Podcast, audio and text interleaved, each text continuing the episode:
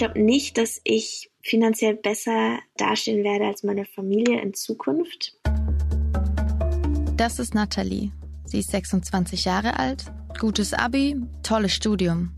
Trotzdem glaubt sie nicht daran, dass sie es mal besser haben wird als ihre Familie. Das sind düstere Aussichten. Und auf TikTok sehen wir dann Videos wie dieses hier. I recently learned about this term called quiet quitting, where you're not outright quitting your job, but you're quitting the idea of going above and beyond. You're still performing your duties, but you're no longer subscribing to the hustle culture mentality that work has to be your life. The reality is, it's not, and your worth as a person is not defined by your labor. Das Video hat über dreieinhalb Millionen Abrufe und es endet mit der Botschaft, Arbeit ist nicht dein Leben. Ja, das mag für einige schon selbstverständlich klingen, aber für viele vielleicht auch wie ein Affront. Hart arbeiten, damit man es mal besser hat als die Eltern. Das war schließlich das Versprechen vom Aufstieg. Aber was passiert, wenn dieses Versprechen nicht mehr zieht? Und dann auch noch Krisen, Krieg, Konflikte und Klimawandel, die die Stimmung verdüstern. Darum geht es heute im Stimmenfang. Mein Name ist Viorika Engelhardt und wenn Sie sich fragen, warum sie hier nicht Marius Mestermann begrüßt, na, der muss Resturlaub abbauen. Es sei ihm gegönnt.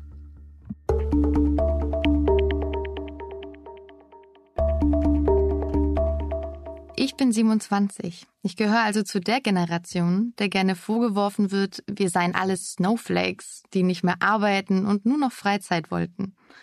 Aber wie das so häufig ist mit Zuschreibungen über Generationen, meistens stimmen sie nicht und in konkreten Fällen schon mal gar nicht. Oder? Wie denken denn junge Menschen wie wir heute über das Berufsleben? Was ist uns wichtig? Wie treffen wir Karriereentscheidungen? Natalie Helbling haben wir schon am Anfang dieser Folge gehört. Sie wohnt in Salzburg, hat da bei einem großen Medienhaus gearbeitet und dann, mitten in der Krisenzeit, hat sie gekündigt. Und zwar nicht still und heimlich mit Arbeit nach Vorschrift, wie wir es in dem TikTok-Video vorhin gehört haben, sondern so richtig mit Hallo Chef, ich bin raus weil sie einen anderen Job haben wollte, mit dem sie sich mehr identifizieren kann. Ja, ich fand das überraschend. Eine Berufseinsteigerin, die in einer Zeit von großer Unsicherheit, Corona, Krieg, Inflation, da schmeißt sie hin und orientiert sich um. Deswegen habe ich mit ihr gesprochen. Ich wollte wissen, wie sie zu ihrer Entscheidung gekommen ist, was die Gründe waren und ob das nicht erst einmal ein, naja, riskanter Schritt war. Doch voll. Ich habe mir auch bestimmt monatelang Gedanken gemacht, ob ich da wirklich weg soll, weil eigentlich so viel gepasst hat. Ne? Es gibt super Benefits und alles ist schön, man hat Freunde, das Arbeitsumfeld an sich, das Team funktioniert. Aber dann, ja, irgendwie war alles andere dann doch stärker als dieser eine Schritt, den man irgendwie wagen muss, um, um sich den ganzen Mut zusammenzunehmen und sagt, okay, ich bin einfach gerade wirklich nicht mehr glücklich mit dem, was ich hier tagtäglich mache oder wo ich hier tagtäglich bin. Und dann habe ich einfach gekündigt. Mir war es einfach wichtiger, dass ich was mache, was mir mehr bedeutet, als dass ich einfach nur mh, mm, Profit erzeuge quasi für mich. Wenn du es jetzt aufzählen müsstest, welche vielleicht Top 3 Werte waren bei dir ausschlaggebend, dass du gesagt hast, ich möchte hier nicht mehr arbeiten? Mm, dass Sales und Marketing also die Marke und der Profit quasi so extrem stark über soziale und umweltrelevante Themen gestellt wurde. Also so in die Richtung, das wäre auf jeden Fall einer der größten Punkte, dass dazu auch noch sehr narrow-minded, also recht so klein kariert und konservativ gedacht wurde, auf ähm, sehr extrem hierarchischen Strukturen, die da natürlich während Corona dazu geführt haben, dass einfach so viel bürokratische Arbeit angefallen ist und so viel, das darf man nicht, das darf man nicht, das darf man nicht und hier, das geht nicht, diese neue Richtlinie und blablabla, dass das einfach das gesamte Arbeitsumfeld einfach irgendwie erschwert haben. Gab es ein prägendes Ereignis, was dir gezeigt hat, ich möchte mich zukünftig mit meiner Arbeit dafür einsetzen? Ich war eine Zeit lang an der Grenze recht viel unterwegs und habe dann dort hab einen Verein in Salzburg gegründet und quasi ganz viel mit mit Ukrainerinnen zusammengearbeitet und da einfach versucht irgendwo zu helfen und die Welt so ein bisschen besser zu machen, um den Leuten ein sichereres Leben in, in der Zeit zu geben.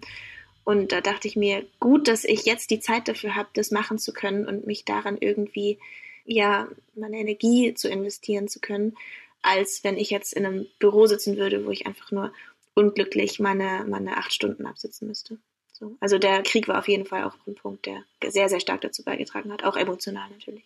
Was suchst du in deinem neuen Job? Ich glaube, das allergrößte und allerwichtigste, was ich suche, oder vielleicht auch, wenn ich mich jetzt traue, das zu sagen, gefunden habe bisher, ist, dass ich in meiner Rolle zu 100 Prozent dem nachgehen kann, wofür ich auch privat stehen möchte und wofür ich gesehen werden möchte.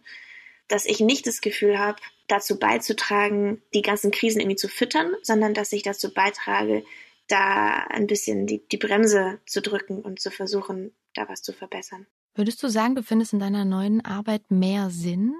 Hundertprozentig, ja. Ich glaube, unser Slogan ist auch irgendwie Arbeit mit Sinn oder Arbeit mit mehr Sinn. Aber äh, absolut, ja. Würdest du lieber mehr Geld verdienen oder mehr Sinnhaftigkeit bei deiner Arbeit empfinden? Ich glaube, da bin ich wieder in der, in der Situation, sagen zu müssen, dass es mir als ich habe keine Kinder, ich habe keine Wohnung und Haus abzubezahlen oder sonst was. Deswegen ist mir bisher zumindest der Sinn zum Glück oder kann mir der Sinn noch wichtiger sein als äh, das Geld, weil irgendwo es geht sicher ganz, ganz arg vielen Menschen so, dass es erstmal ums Geld geht und gucken, dass man was zu essen bekommt und irgendwie ein Dach über dem Kopf hat, bevor man sich Gedanken macht, wie man jetzt die Welt retten kann. Glaubst du, du wirst es finanziell mal besser haben als deine Familie? Nein, ich glaube nicht, dass ich finanziell besser dastehen werde als meine Familie in Zukunft. Ich glaube einfach, weil mir Geld zumindest jetzt im Vergleich lang nicht so wichtig ist wie jegliche Art von soziale Arbeit oder sinnhaftige Arbeit. Ähm, das heißt, ich würde, glaube ich, immer dem nachgehen, was ich selbst für richtig halte, als dem nachgehen, wo ich mehr Geld verdienen würde. Ich habe jetzt nie irgendwie vorgehabt, mir ein Haus zu bauen oder zu kaufen oder ein schönes Auto oder sowas. Vielleicht ein neues Fahrrad. Ich glaube erstens, weil es mir nicht so wichtig ist und zweitens, weil man das sieht, wie teuer gerade alles wird. Ich habe eine Zeit lang auch gedacht, dass ich irgendwie in, in, Österreich bleibe auf jeden Fall und dann da irgendwie investiere in eine Wohnung oder sonst was, aber es ist schlichtweg unmöglich. Natalie ist Selbstverwirklichung und Sinnhaftigkeit bei der Arbeit wichtiger, als mehr Geld zu verdienen. Trotz der vielen Krisen, die für so viel Unsicherheit sorgen. Aber was machen die vielen Krisen mit der Leistungsbereitschaft von anderen jungen Menschen? Wofür arbeiten sie? Stellen sie auch Selbstverwirklichung über Sicherheit? Diese Fragen hat sich auch Simon Schnetzer gestellt. Er ist Jugendforscher und hat an der Jugend in Deutschland Studie mitgearbeitet. Letzte Woche kam die raus und sie trägt den passenden Titel Die Wohlstandsjahre sind vorbei.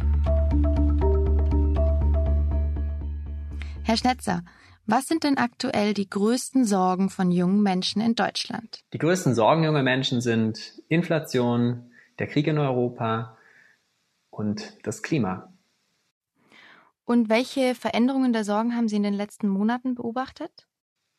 Seit der letzten Studie von einem halben Jahr haben sich die drei Top-Sorgen nicht verändert, außer, also es sind weiterhin dieselben, nur die Inflation ist jetzt eine viel größere Sorge, als sie es vor einem halben Jahr noch war.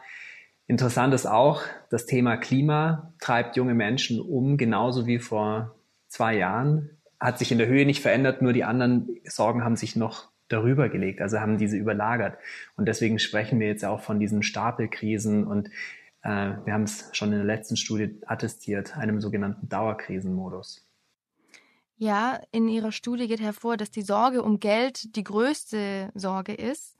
Wie nehmen Sie das wahr? Sind diese vielschichtigen Krisen, über die Sie gerade schon gesprochen haben, sind die ein Wendepunkt für viele junge Menschen? Also, dass sie zum Beispiel die Werte des Arbeitgebers hinterfragen?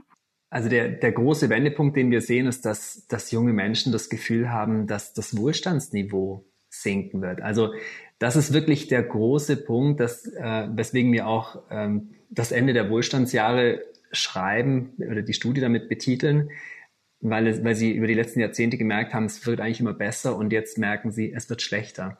Und die sämtlichen Krisen, die es davor gab, waren schlimm. Also gerade auch die Corona-Pandemie hat natürlich sehr viele Menschen in ihrem Leben und Alltag stark beeinträchtigt. Und sie merken jetzt mit der Inflation, obwohl es eigentlich gerade wieder so ein bisschen besser geworden wäre, das geht an die Substanz. Also sie müssen, wenn sie jetzt einkaufen gehen, sich entscheiden, kann ich mir das oder jenes leisten. Also das ist für junge Menschen, die in einer relativen Wohlstandssituation aufgewachsen sind, eine echte Zeitenwende. Ähm, Sie haben ja jetzt gerade von der Befürchtung gesprochen, dass die Wohlstandsjahre für vorbei seien. Was macht es denn mit der Leistungsbereitschaft von jungen Menschen, wenn sie glauben, dass das Leistungsversprechen für sie nicht mehr gilt? Das ist eine sehr spannende Frage, weil ähm, wir beobachten bei ganz vielen jungen Menschen, also Arbeitgeber sagen, oh, die, die, die Leute, am liebsten wollen sie nur noch ähm, vier Tage arbeiten oder drei Tage und dafür aber trotzdem mehr Geld bekommen. Und die große Frage, die im Raum ist so, warum? Warum wollen die nicht mehr so viel arbeiten? Warum schaffen Arbeitgeber es nicht mehr, sie für normales Arbeitspensum zu motivieren? Und dann schauen wir auf junge Menschen und gucken, was die in den letzten drei Jahren erlebt haben. Und sie haben wahnsinnig viel Verzicht erlebt. Ein 18-Jähriger oder 20-Jähriger konnte seinen, seinen 18. Geburtstag gar nicht feiern, konnte nicht auf eine Abschlussfahrt gehen, ähm, hat auf Reisen verzichtet, hat sich beruflich gar nicht so richtig orientieren können, hat alles digital stattgefunden, Freundschaften, Liebe online anstatt live. Also sie schauen zurück und haben Verzicht Sie schauen in die Zukunft und denken sich, wir haben so viele Krisen aktuell, ich weiß gar nicht, ob es sich lohnt, dafür zu, so richtig zu streben, mich, äh, mich zu verausgaben. Und die Konsequenz ist, dass wir die, die Work-Life-Balance, die viele in der Vergangenheit vielleicht in ihrem, in ihrem Rentenalter gesehen haben, sagen, okay, ich arbeite jetzt, damit ich mir das leisten kann und irgendwann mal dann dies oder jenes mir Gutes tue. Und junge Menschen schauen, dass sie das hier und jetzt haben. Wird Arbeit dann weniger wichtig für junge Menschen, weil sie den Eindruck haben, es lohnt sich vielleicht nicht mehr? Ja, das Konzept von Karriere verändert sich. Also welchen, welche Erwartungen kann ich an eine Karriere haben? Wenn eine Karriere mir Erfolge in fünf oder zehn Jahren verspricht, dann ist sie nicht mehr so attraktiv. Genauso wie ein Posting nicht in einem Monat irgendwie äh, eine Auswirkung haben soll, sondern ich poste was und dann kommt sofort ein Feedback. Also diese Mentalität, diese Einstellung von Instant Feedback überträgt sich dann gewisserweise auch auf die Arbeitswelt. Ich leiste etwas und ich möchte, dass, dass es unmittelbare Auswirkungen hat.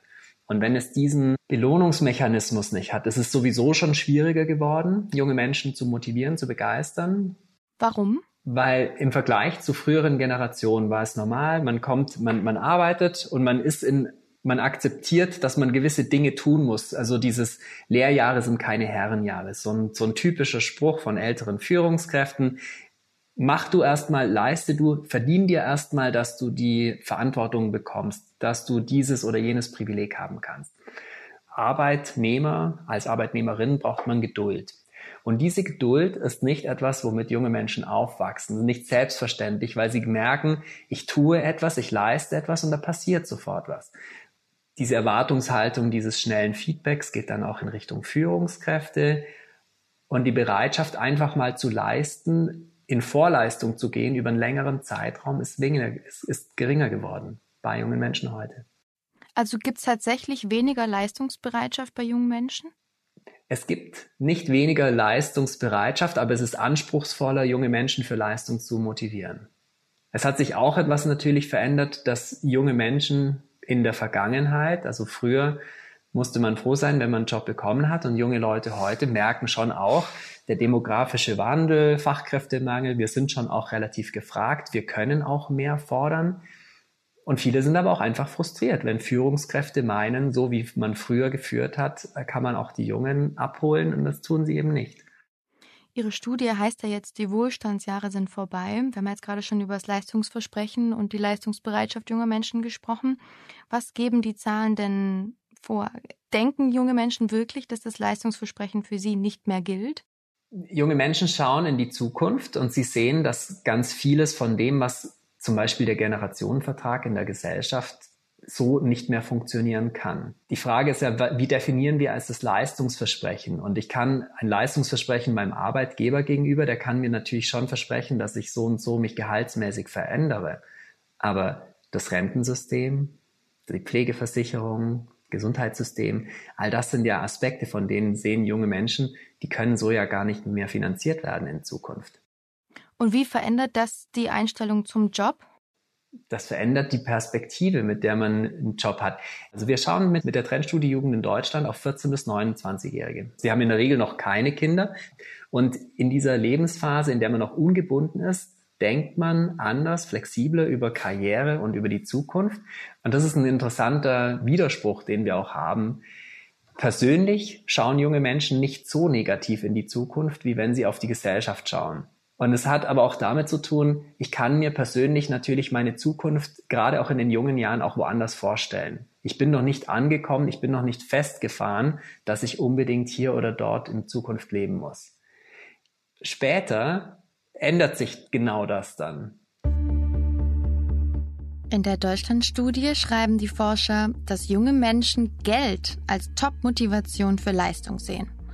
Dieser Trend hat sich durch die zunehmende Inflation sogar noch verstärkt. Aktuell geben 60 Prozent Geld als Top-Leistungsmotivation an. Zum Vergleich, bei den Erhebungen vor zwei Jahren waren es nur 40,7 Prozent. Geld wird also immer wichtiger.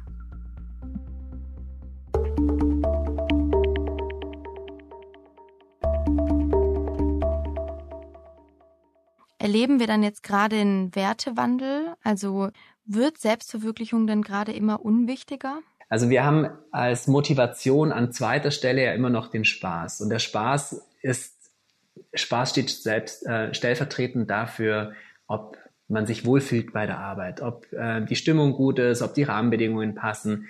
Dieses sich wohlfühlen, das ist mehr als nur Luxus. Es ist, es ist auch ein bisschen Selbstverwirklichung. Das ist, es, es trägt so viel dazu bei, sich im, im Leben gut zu fühlen und zufrieden zu sein. Und das wird nie aus der Mode kommen. Und Selbstverwirklichung gewisserweise, das wird ja auch in Social Media suggeriert, dass jeder eigentlich sein eigenes Leben, ähm, die Erfüllung finden kann. Insofern, es ist und bleibt ein Trendthema, die Selbstverwirklichung, aber es wird ein, es wird mehr zum Luxusgut. Weil es mehr um Sicherheit geht, weil wir in unsicheren Zeiten leben? Ganz genau. Weil die Sicherheit an erste Stelle gerückt ist. Für ganz viele. Also weniger Idealismus und mehr Pragmatismus? Genau. Und wie erleben Sie das bei Berufsanfängern? Also tauschen die Ideale wie Fantasie eher für Stabilität und Sicherheit ein? Ist es dieses gesteigerte Sicherheitsbedürfnis, was Sie beobachten oder eher nicht? Ich hatte es vorgestern in einem Gespräch. Da hat ein, ein junger Mann, der gerade die, die Schule abgeschlossen hat, gesagt, also für ihn kommt die freie Wirtschaft jetzt nicht mehr in Frage. Er will auf jeden Fall Beamter werden, weil Beamter steht für ihn für Sicherheit. Der hat jetzt eine Lehrerlaufbahn eingeschlagen. Ja, laut dem Statistischen Bundesamt gab es auch 2021 den stärksten Personalzuwachs im öffentlichen Dienst seit der Wiedervereinigung. Spricht für Sie daraus ein gesteigertes Sicherheitsbedürfnis jetzt besonders von jungen Menschen? Es ist nicht nur dieser ähm, alle wollen jetzt dorthin, sondern die suchen gerade auch extrem viele Menschen, weil sie so ein Problem haben mit der Verrentung von so vielen. Aber ja, es ist ein Trend hin zu mehr Sicherheit, mehr Absicherung im Job. Wobei der ist, der ist fragil, dieser Trend, weil junge Menschen, die dann anfangen und merken, wie sie in Schulen oder in, in Einrichtungen, die immer noch führen wie anno dazu mal, sehr behördlich organisiert sind. Das heißt nicht, dass die auf Dauer dort auch bleiben. Also zunächst mal suchen sie die Sicherheit, merken aber dann schnell, wenn ich mich nicht wohl genug fühle mit meiner Aufgabe, den Rahmenbedingungen, wenn der Aspekt Selbstverwirklichung viel zu kurz kommt, dann ist das auch keine Dauerlösung. Ja, apropos Wohlfühlen, Sie haben in Ihrer Studie auch geschrieben, wie schon in der letzten Trendstudie, was eben gute Arbeit ausmacht. Und das Allerwichtigste für junge Menschen scheint die Work-Life-Balance zu sein. 81 Prozent sagen das. Und eine gute Arbeitsatmosphäre. Warum sind genau diese beiden Punkte jungen Menschen so wichtig? Die gute Arbeitsatmosphäre, das ist gar nichts Neues. Also das ist wirklich seit, seit Jahren an erster Stelle eigentlich. Und mich hat eher überrascht, dass die Work-Life-Balance jetzt wieder ganz oben dabei ist. Und der hohe Stellenwert der Work-Life-Balance ist, weil sie zurückschauen und sagen, ich habe auf so vieles verzichtet, ich schaue in die Zukunft und merke diese, äh, diese unglaubliche Unsicherheit und versuche, meine Work-Life-Balance nicht über mein Leben auszudehnen, sondern auf Sicht zu fahren und ähm, Leben, Arbeit, Freizeit in den nächsten halben Jahr, Jahr unter einen Hut zu bringen. Und deswegen auch Forderungen wie eine vier Arbeit, vier Tage Woche. Was hat es für Auswirkungen auf den Arbeitsmarkt, dass junge Menschen bezweifeln, dass es sich lohnt, für Langzeitziele hart zu arbeiten, wie zum Beispiel das Eigenheim? Die Auswirkung wird sein, dass immer mehr junge Menschen nur noch vier Tage arbeiten wollen, weil sie sagen, es lohnt sich doch gar nicht, Vollzeit zu arbeiten. Dass sich immer weniger junge Menschen bereit erklären, Verantwortung, Führungsverantwortung zu übernehmen in Unternehmen, weil sie nicht wissen, lohnt sich das mehr an Verantwortung? Finanziell lohnt es sich kaum. Und so wie, wie Verantwortung, also das Leiten eines Unternehmens oder eines Teams vorgelebt wird, das, das ist für mich nicht unbedingt erstrebenswert. Da muss schon jemand sehr gut motivieren, dass ich bereit bin, über das Normalmaß hinaus zu leisten. Und wie glauben Sie, wird sich das zukünftig entwickeln, wenn es Deutschland finanziell wirtschaftlich nicht besser gehen wird? Hm. Ähm, wir werden einen Wettbewerb haben. Also es ist auch jetzt schon so, dass es ein, ein ziemlich knallharter Kampf ist. Wer mehr bietet, bekommt dann am Ende halt doch noch die, die Arbeitskräfte. Und der andere, das andere Alleinstellungsmerkmal von Arbeitgebern, was dazu führen kann, dass man sehr attraktiv bleibt, ist, wenn man sich als Führungskraft oder als ähm, visionäre Geschäftsführung hervortut, dass Menschen sagen, ah, die finde ich cool, mit denen möchte ich arbeiten. Also wieder mehr Sinnhaftigkeit letztlich? Sinn, Vision, das Gefühl zu haben, zu etwas Coolem beizutragen. Aber also Sinnhaftigkeit, auch Zuversicht, äh, Zukunftsorientierung. Also Teil eines, Teil eines Projekts zu sein. Und sicherlich spielt da die Sinnhaftigkeit eine große und wichtige Rolle dabei. Es finanziell mal besser haben. Das gilt also wahrscheinlich nicht mehr. Dafür aber vielleicht ein Job mit Sinn. Ob das nun versöhnlich stimmt oder ohnmächtig, das soll jeder für sich selbst beantworten. Aber ich nehme mit, dass sich zwar der Blick von uns jungen Menschen auf die wirtschaftliche Lage in Deutschland verschlechtert hat, aber individuell blicken wir trotzdem mit Optimismus und Zuversicht auf unsere beruflichen Chancen. Das war der Stimmenfang für diese Woche. Vielen Dank fürs Zuhören. Wenn Sie Feedback haben, dann schreiben Sie gerne an stimmenfang.spiegel.de. Mein Name ist Viorika Engelhardt und bei dieser Folge haben mich Luca Ziemek, Ole Reismann und Marius Mestermann unterstützt. Vielen Dank und bis nächste Woche.